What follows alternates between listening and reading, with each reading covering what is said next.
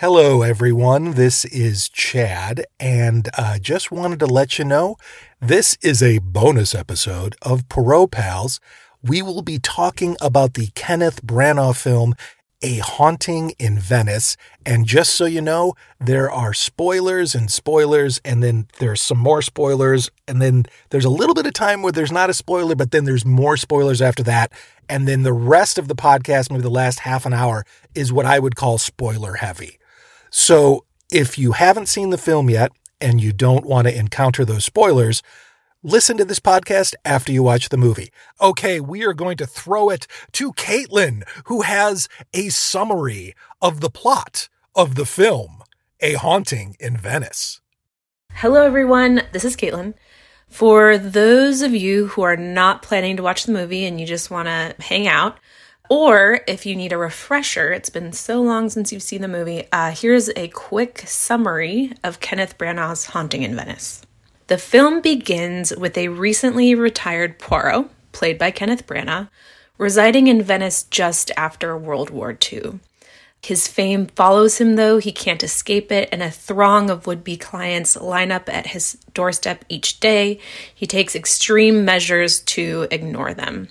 This is until his friend Ariadne Oliver, played by Tina Fey, weasels into his home. In this version of the story, Ariadne Oliver is an American crime writer who bases her novels off of Poirot's famous mysteries. Ariadne convinces Poirot to accompany her to a children's Halloween party hosted by Rowena Drake, an opera star down on her luck who lives in a very creepy house rumored to be haunted by a group of children left in the basement to die by their doctors and nurses who abandoned them. The draw for Ariadne Oliver and Poirot is a séance scheduled to happen after the party. This is hosted by the infamously difficult to debunk medium Joyce Reynolds, played by Michelle Yeoh. The group hopes to make contact with Rowena Drake's recently deceased daughter, who fell into the canal from her bedroom window and drowned. During the séance, Joyce claims that Rowena Drake's daughter has been murdered. Not too long after, as Poirot wears Joyce's costume, an unseen figure attempts to drown him in a bobbing for apples basin. After the foiled attempt, Joyce is found impaled on a statue. Now, with a murder committed, Poirot locks the séance attendants in the house and doesn't let them out until he has solved the crime. As the night progresses, increasingly spooky things start happening to Poirot, forcing him and the audience to question what is real, supernatural, or both. Then, after a series of events, we learn that Ariadne Oliver has set up Poirot through an elaborate ruse to fool him and publicly humiliate him by writing an account of how he was duped by a false medium. In the end, though, we learn that Rowena Drake, hoping to keep her daughter from marrying an angsty chef named Maxime Girard, dosed her daughter with hallucinogenic honey. This honey was accidentally over-administered by her attending nurse, Olga Semenov, accidentally killing her. Rowena Drake staged her daughter's death as an accidental drowning by throwing her off the balcony. We also learn that this same hallucinogenic honey is the thing that's been making Poirot see such spooky visions. The only child in the plot, luckily left alive, Leopold Ferrier, guessed that Rowena Drake caused her daughter's death and has been blackmailing her to support his father, Dr. Ferrier, who was immobilized with PTSD from World War II. Soon after the crime is revealed, Rowena Drake falls into the canal or is pulled into the watery depths by her daughter's ghost, depending on how you decide to interpret it. And in the end, Poirot is reinvigorated by the experience and restarts his consulting practice. And that's it. Back to you, Chad. Oh, that was amazing. Thank you, Caitlin.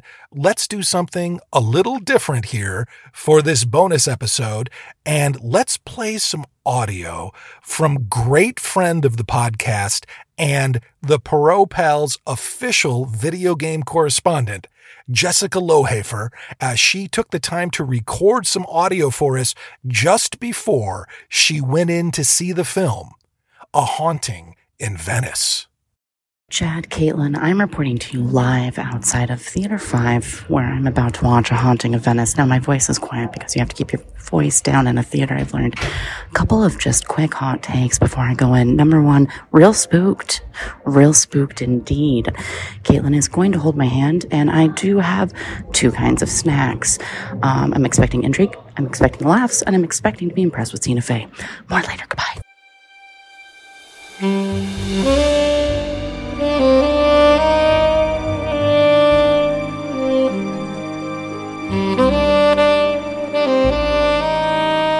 This is a bonus episode. Welcome.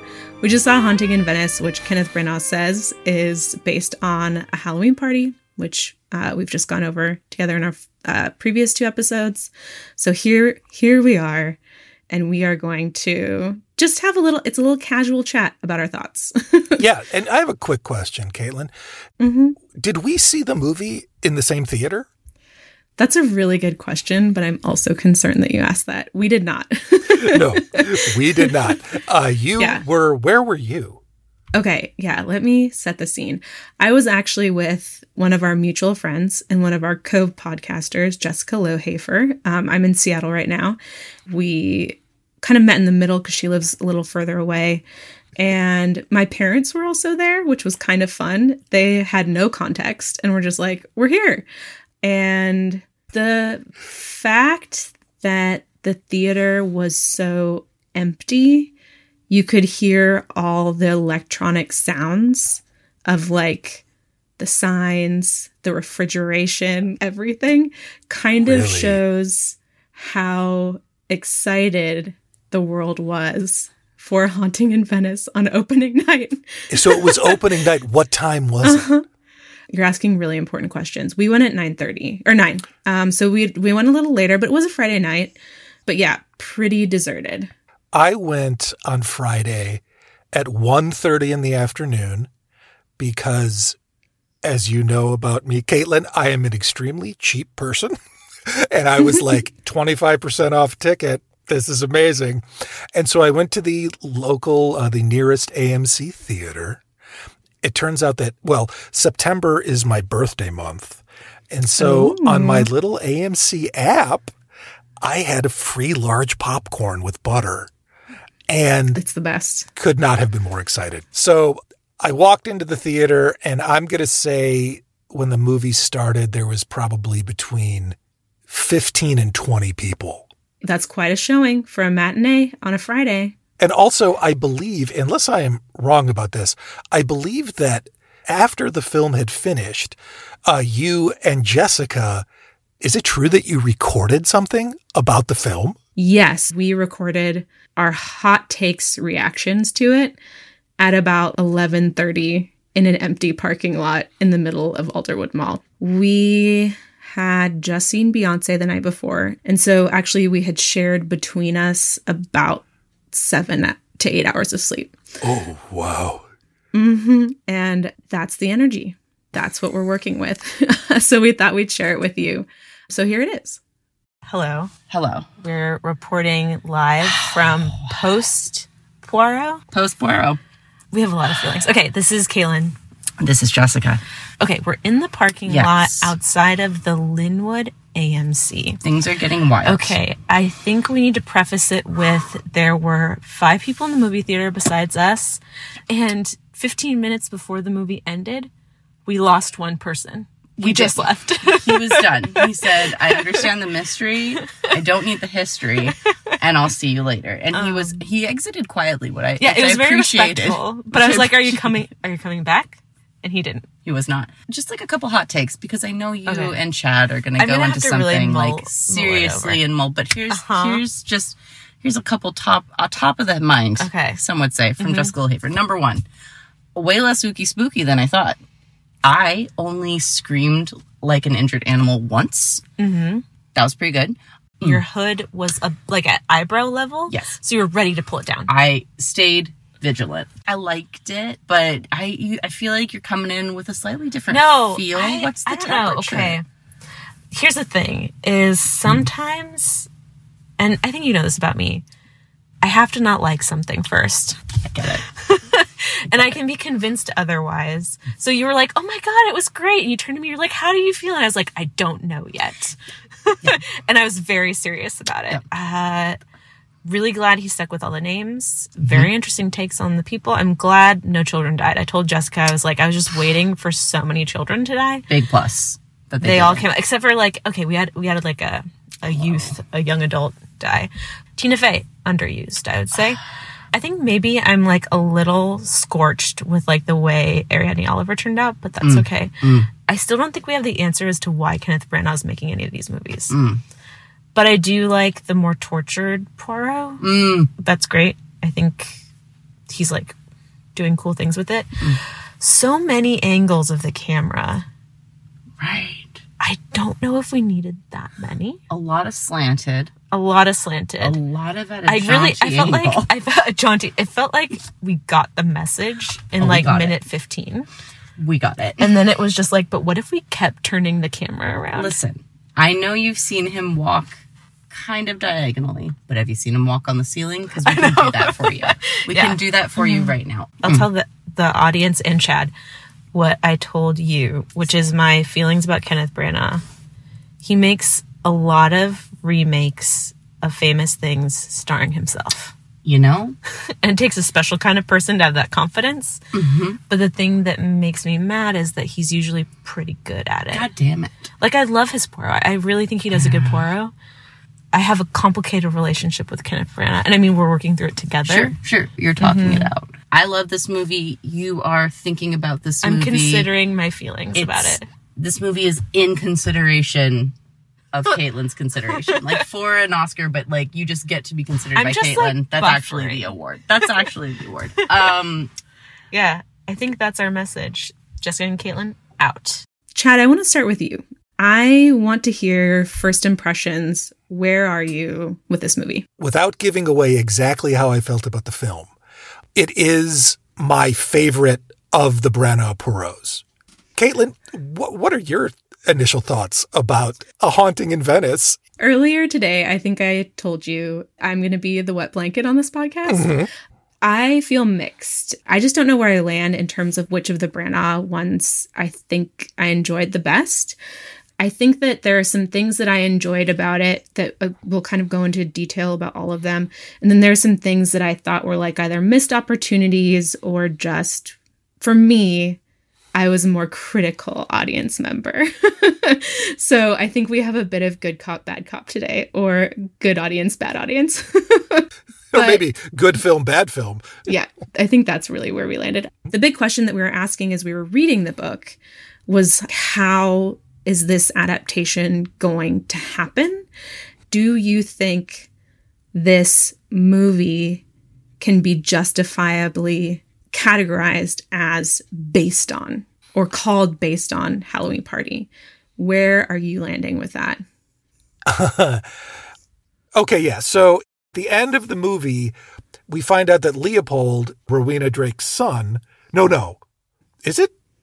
Leopold is Dr. Ferrier. Yes, Dr. Ferrier's son in the movie. So Leopold, Dr. Ferrier's son, is actually a good kid. And it turns out that we find out at the end, just like in the book, that he was bribing the person that he knew committed the murder. But it's a much more innocent sort of thing. And he was doing it to help his father out. And then at the end, it turns into this lovely gesture. That, to me, was when I was like, okay, I buy it now. That's close enough. That's close enough for Chad. Interesting. Yeah. So what did you think, Caitlin? I was really interested in how they named this cast of characters after all of the main characters in the book. But of course, they were adults and playing really different roles. Like, Dr. Ferrier had way more of a point. Olga was completely different. Joyce is an adult. And so at first I was kind of like, are we just playing let's name people game? Like, are we just like taking the names and then doing something really different? And, we did have the murder as a drowning, but a different kind of drowning. I think it justifies saying it's based on it. I don't know if it's justified saying it's adapted. Does that make sense? I think when you adapt something, it sounds like you're like, I'm going to translate this into a film. And I feel like we can justify a based on. So he's like pulling out certain threads and themes and character names, but also like, like Leopold is a blackmailer, but in a different way. Joyce saw the murder, but in a different way. Yeah, you're just kind of pulling out these little parts. And like the motif of apples played a really different role, I thought. But there is a motif of apples. So yeah, like I think you can say that they're part of the same family, but I wouldn't say they are copies of each other in any way. Yeah, I think that's a great way of saying it.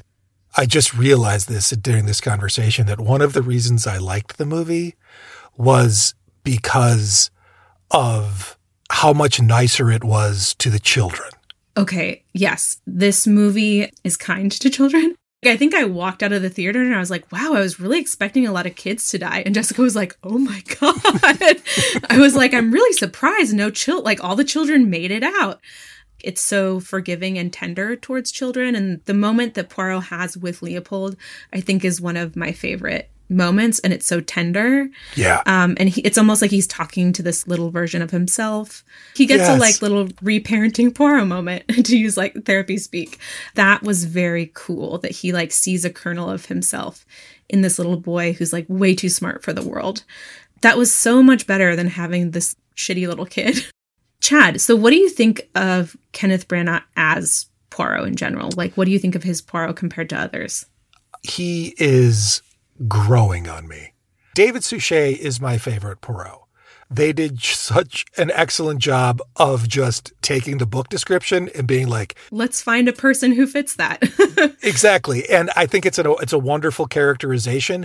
So it took me a little while to get into Branagh. You said something in that recording with you and Jessica that I am completely and totally on board with, which is that I have a very complex relationship with Kenneth Branagh. I think his first huge movie that he directed was Dead Again, which is this film noir thing with Robin Williams, and Kenneth Branagh's in it too, I believe Emma Thompson. I think, maybe I'm wrong about that, but I think that was his first big hit. And I was like, that's cool. And then he started to do movies and plays that already exist. Okay, so you're going to do some Shakespeare stuff now. That's totally cool. I gotcha. And I didn't really follow him that much. I like him as an actor. I think he's a really good director. But when he started these movies, I was really excited. And then maybe it was because of how Death on the Nile came out right around the pandemic and just kind of died. Mm-hmm. But then when I watched it, I kind of felt like it wasn't true to the character of Poirot. And this portrayal was the best one I think he's done yet. Yeah, I agree with you in capturing his idiosyncrasies and things like that. I thought the way they did his garden was spot on. I loved the little booties. I almost wanted more of that. I liked a lot of what the movie was doing, but I wanted different portions and proportions of everything. I totally agree with you on that. Yes. I wanted us to kind of know all the fussy Poirot and even establish it more before the plot really kicks into gear. Because then I think the whole Poirot having issues thing would be a little bit more earned. Literally, there's a lot of exposition where Tina Fey's like, this is so unlike you. And it's maybe do that in another way.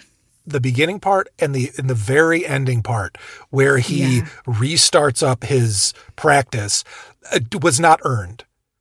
None of the stuff that Tina Fey was forced to say as Ariadne Oliver made sense in that context, because I didn't believe for a second that Poirot was retired in Venice. Oh, my God. Yeah. And I will say I really liked the movie, but another major quibble for me was that when does this take place in the Branagh Poirotverse? Because in Death on the Nile, or I think also Murder on the Orient Express, his mustache was much more gray. So is this before those? Did he retire before? And then but it was never cleared up enough. And I thought for a little while we might see him using the hair dye, but we didn't see that at all. So this was not an old Poirot to me. So it didn't make sense in that way. I totally get that. And actually, it is kind of cool. Like, we're coming up to Roger Ackroyd, where Poirot does try to retire, and then he gets, like, drawn back in. And so I thought maybe they were mirroring that, because especially he tries to retire, and he's, like, growing all these vegetables, and then he hates growing vegetables, and then a murder falls into his lap, and he's so excited. There was a lot of blending of other Poirots. Like, they had that great quote from Styles about how every murderer is probably someone's best friend or old friend. And so that was cool, but I was kind of like, oh, we're having to draw from a lot of other books to make this movie happen. And I do want to say just about the setting of Venice, for a retirement place for Poirot, he would get nowhere near Venice. To be in a city that's falling apart and flooding, what would happen to his patent leather shoes? So we did not get your opinion of Branagh's Poirot. I just totally blew past it, so I apologize. Yes. No, you're totally fine. I do like the fact that Kenneth Branagh is like, he is a war veteran in one of the most terrifying, awful wars to be in. All these people around him are also massively traumatized, and he actually addresses that. And so it's one of those things where it's like, well, this is what you and I have kind of been talking about, is how, like, the books kind of blaze on through that. So he is adding something new to Poirot that you and I have been, like, kind of not craving, but just curious about and definitely noting. My big question, and I still think I have it to a degree, but, like, my big existential question with those movies are, like, what are we getting from this? Why are we making these movies? What is this contributing to now? Like, how are we seeing Poirot in a new light that is relevant? I don't mean it has to, like, engage with, like, the politics and culture of the time, but give us something to care about and something that we haven't seen before, because we could just watch Masterpiece Theater. What did you think of Tina Fey as Ariadne Oliver? Oof. I feel like she was really underused and really contained, and it kind of took away from me that, like, spirit of Ariadne Oliver that particularly resonates with me, that I think I talked about in our previous episodes about the book. Like, the thing I love about her and her, like, superpower is that she is so chaotic and scattered and all over the place. And she's brilliant and smart. And also for, like, Tina Fey to play, like, a straight man almost was so weird. What did you think? I think Tina Fey did a really good job with what she was given. To me, I enjoyed, and I know we're going to disagree about this, as much as I wanted the next movie to be another pairing of the two of them, I was kind of into Poirot solving the other crime or the duplicity. He just was like, oh, of course, and by the way, I know that you, my bodyguard, and the seance person are working to sell together, together, all for different reasons, right? Yeah. And that, I really liked that, and I thought that Tina Fey had created a character that I believed would do that. I don't think that that would have happened had it been true to the character in the book. I think this movie may have functioned really differently if you hadn't read the books, or at least the ones with that character. And I think it would have fit a lot more. And so I think I'm kind of, like, clinging to my idea of her, which doesn't fit in with the plot that he's crafting. So again, that's where it's like, well, okay, maybe if she were a character that, like, had a different name, it could still work really well, you know? Yeah. Maybe because there's this, like, whole history, the ghost of Ariadne Oliver of the books is there. That's where, like, my disappointment was. But maybe as a film itself, that doesn't matter. I just want to remake this movie, but have Tina Fey get to be bigger in all senses of the word. Yeah. Okay. So, Caitlin, you and I have been friends for a while. But I just want to say this right now. I think we're entering a portion of the film now where we're going to really disagree. Is this a first for us? Are we going to have to, like, get a mediator? I believe we may. And it can't be Jessica, because she'll take your side every single time. Yeah, and she'll be mean to you about it, too. Oh, yes, of course she will. Yeah, right. Yep. And deservedly so. Mm-hmm. Okay, so I think other than all of those things that I would put into Chad's quibbles, Chad's Quibble Corner? Chad's Quibble Corner, because Chad's Quibble sounds like a terrible dog food. Yeah, Chad's Quibble Corner. So we know what's in there. We have, like, why is this movie made? Why would they choose to make the, you know, the Tina Fey character this way when people who are coming to see it likely know the character from the books? What exactly is happening with him being retired? You don't buy it for a second. Why is he younger than he seemed to be in the other movies, but he's retired? All of these other things. I literally loved every other part of this movie. It gave me exactly what I wanted. And I know that you and Jessica were ripping on the angles. There was a scene, Caitlin, where a phone rings. Oh, yeah, yeah, yeah. And the bodyguard / ex-police officer opens up this kind of hidden door and answers the phone.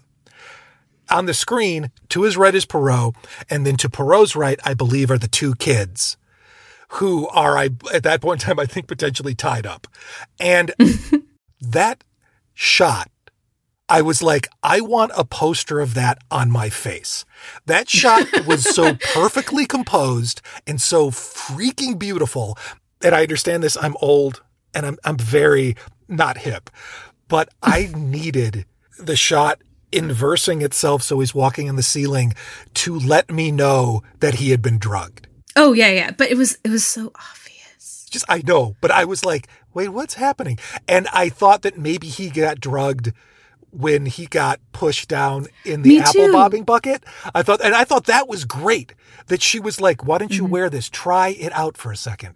Try to be mean. Yeah. And then I loved when he's pulled out of the bucket and he immediately knows that it's not him who was the intended victim. Yeah, he's like, why would anybody want to murder me? Right. I thought that was totally amazing. And he's just like, where is she? Where is Joyce Reynolds?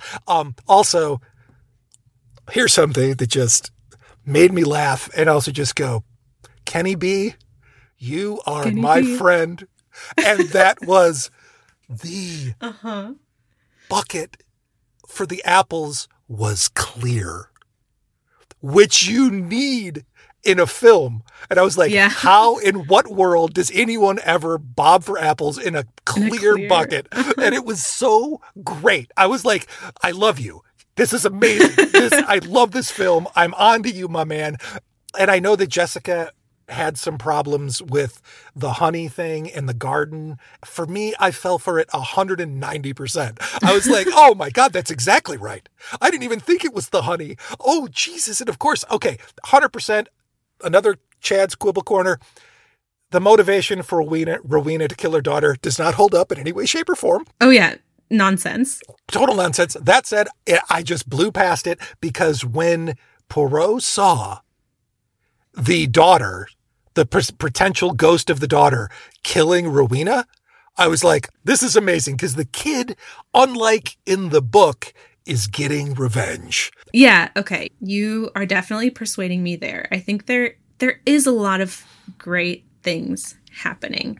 And I do think visually it was awesome. I loved how unsettling he tried to make it and just how like so weird the house was. It felt very gothic, but like over exaggerated, over the top. Here's Caitlin's Quibble Corner. Sometimes I felt like it was so exaggerated that it took me out of it a little bit. And sometimes I like being kind of lured into something, and it felt like it was really hitting me over the head that this is a creepy house. I thought that the legend about the children in the hospital was so silly. That was totally absurd. What should have happened is that after the puppet show when the kids were going crazy, Poirot should have asked somebody about it, about that legend, and they should have been like, oh, that's total bullshit. Yeah. It's not real. Yeah, exactly. That's totally not real. And then later on, it could maybe turn out to be real. Who knows? Yeah. Maybe it's a little spooky. But the fact that they were trying to make it seem like the adults were on the same page as the children was like a little insulting. Yeah. It felt like the adults were like kids at camp. Right. And they're like, oh, the creature in the lake or whatever. And it could have just been dialed back a little bit. And everyone's backstory didn't matter. And actually, it was kind of cool because talking to Jessica, I was like, oh, it's interesting what they did with Olga. I'm glad that Olga has a better life Me too. Than our tragic Olga. But they take up a lot of time for how much they're really worth to the story, especially the kids, the Hungarian kids who wanted to go to St. Louis. I also felt like the one injustice was no adult was like, do you really want to go to St. Louis out of all your options? No one just pulled them aside and was like, please rethink. I mean, nothing against St. Louis, but of all the places you could go in the world. I was just like, really? I agree with you. And the reason that it was in there, it's because one of those things that just apparently has to be in about 90% of films since the mid-'60s is, aren't films great? Oh, my God. They're so influential that these two characters want to move to St. Louis, of all places, from Venice. They want to move from Venice to St. Louis. But that's the power of movies, and that I think that's what that is, and it is annoying. Okay, yeah, and it's kind of like a reprise of the very obnoxious Nicole Kidman thing. Every time I watch that, I'm like, I think I hate movies now. When was the last time Nicole Kidman was in a movie theater? She's never set foot in one. She watches movies from like an infinity pool in Bali. Yep, there's the t-shirt. Mm-hmm. Now it looks like Chad's Quibble Corner is getting a little larger here. Mm-hmm. Maybe it's a Quibble Mansion? Let's say a Quibble Ballroom. Okay. It's a lot of dancing by ghosts late at night. Mm-hmm. Now that I'm thinking about it, you kind of changed my mind about this a little bit. Oh no, I'm making the world a darker, more cynical place. I really loved the Michelle Yeoh character, but her name is Joyce Reynolds, and that's the name of the girl that gets killed in the book. And so she gets killed in the movie, and Rowena Drake is the guilty party. So, because she also kills her daughter. You can't really do that. You can do that in Death of the Nile, and you can do that in Murder on the Orient Express, because those are famous double crosses, and you kind of got to stick with it. Right? Yeah. But this movie, no one has read this freaking book, comparatively mm-hmm. speaking to those two. Yeah. And mm-hmm. so you can't then penalize the people seeing the movie because I'm like, oh, I know it's Rowena. There's no way it's not Rowena. Like as soon as she was introduced. Right. Exactly. Yeah. I don't know what the appeal is for folks who didn't read the book. And I don't know what the appeal is for folks who did. And I think that's really what Kenneth Branagh's project should be if he's moving forward with this series, is just to like have the movies justify themselves a little bit. And it also, you're right, like it needs to be interesting and new for the people who know the story, and also needs to be interesting and new for the people who don't. As we're talking, the more I think about all the side characters too, like why did her fiance have to be a selfish chef? There's just so much like workaround that we had to do to justify all these people being there. And we haven't really gotten into too how like there's that added dynamic of Ariadne Oliver needing Poirot because she's basing her books on him. And it's a little difference, but I think it's important. Yes, in this movie and in the books, she's a stand-in for Agatha Christie for sure. Mm-hmm.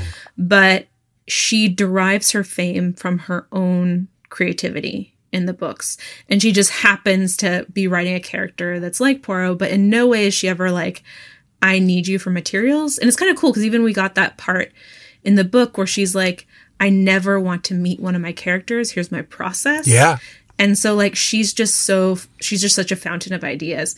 What kind of writer would need to orchestrate a complex seance, getting many people involved to get one story idea? That is a very desperate, unimaginative writer. It's just like that was a bit unbelievable, and that was where I felt like the plot was almost tying itself in knots to be true to the book and make sense.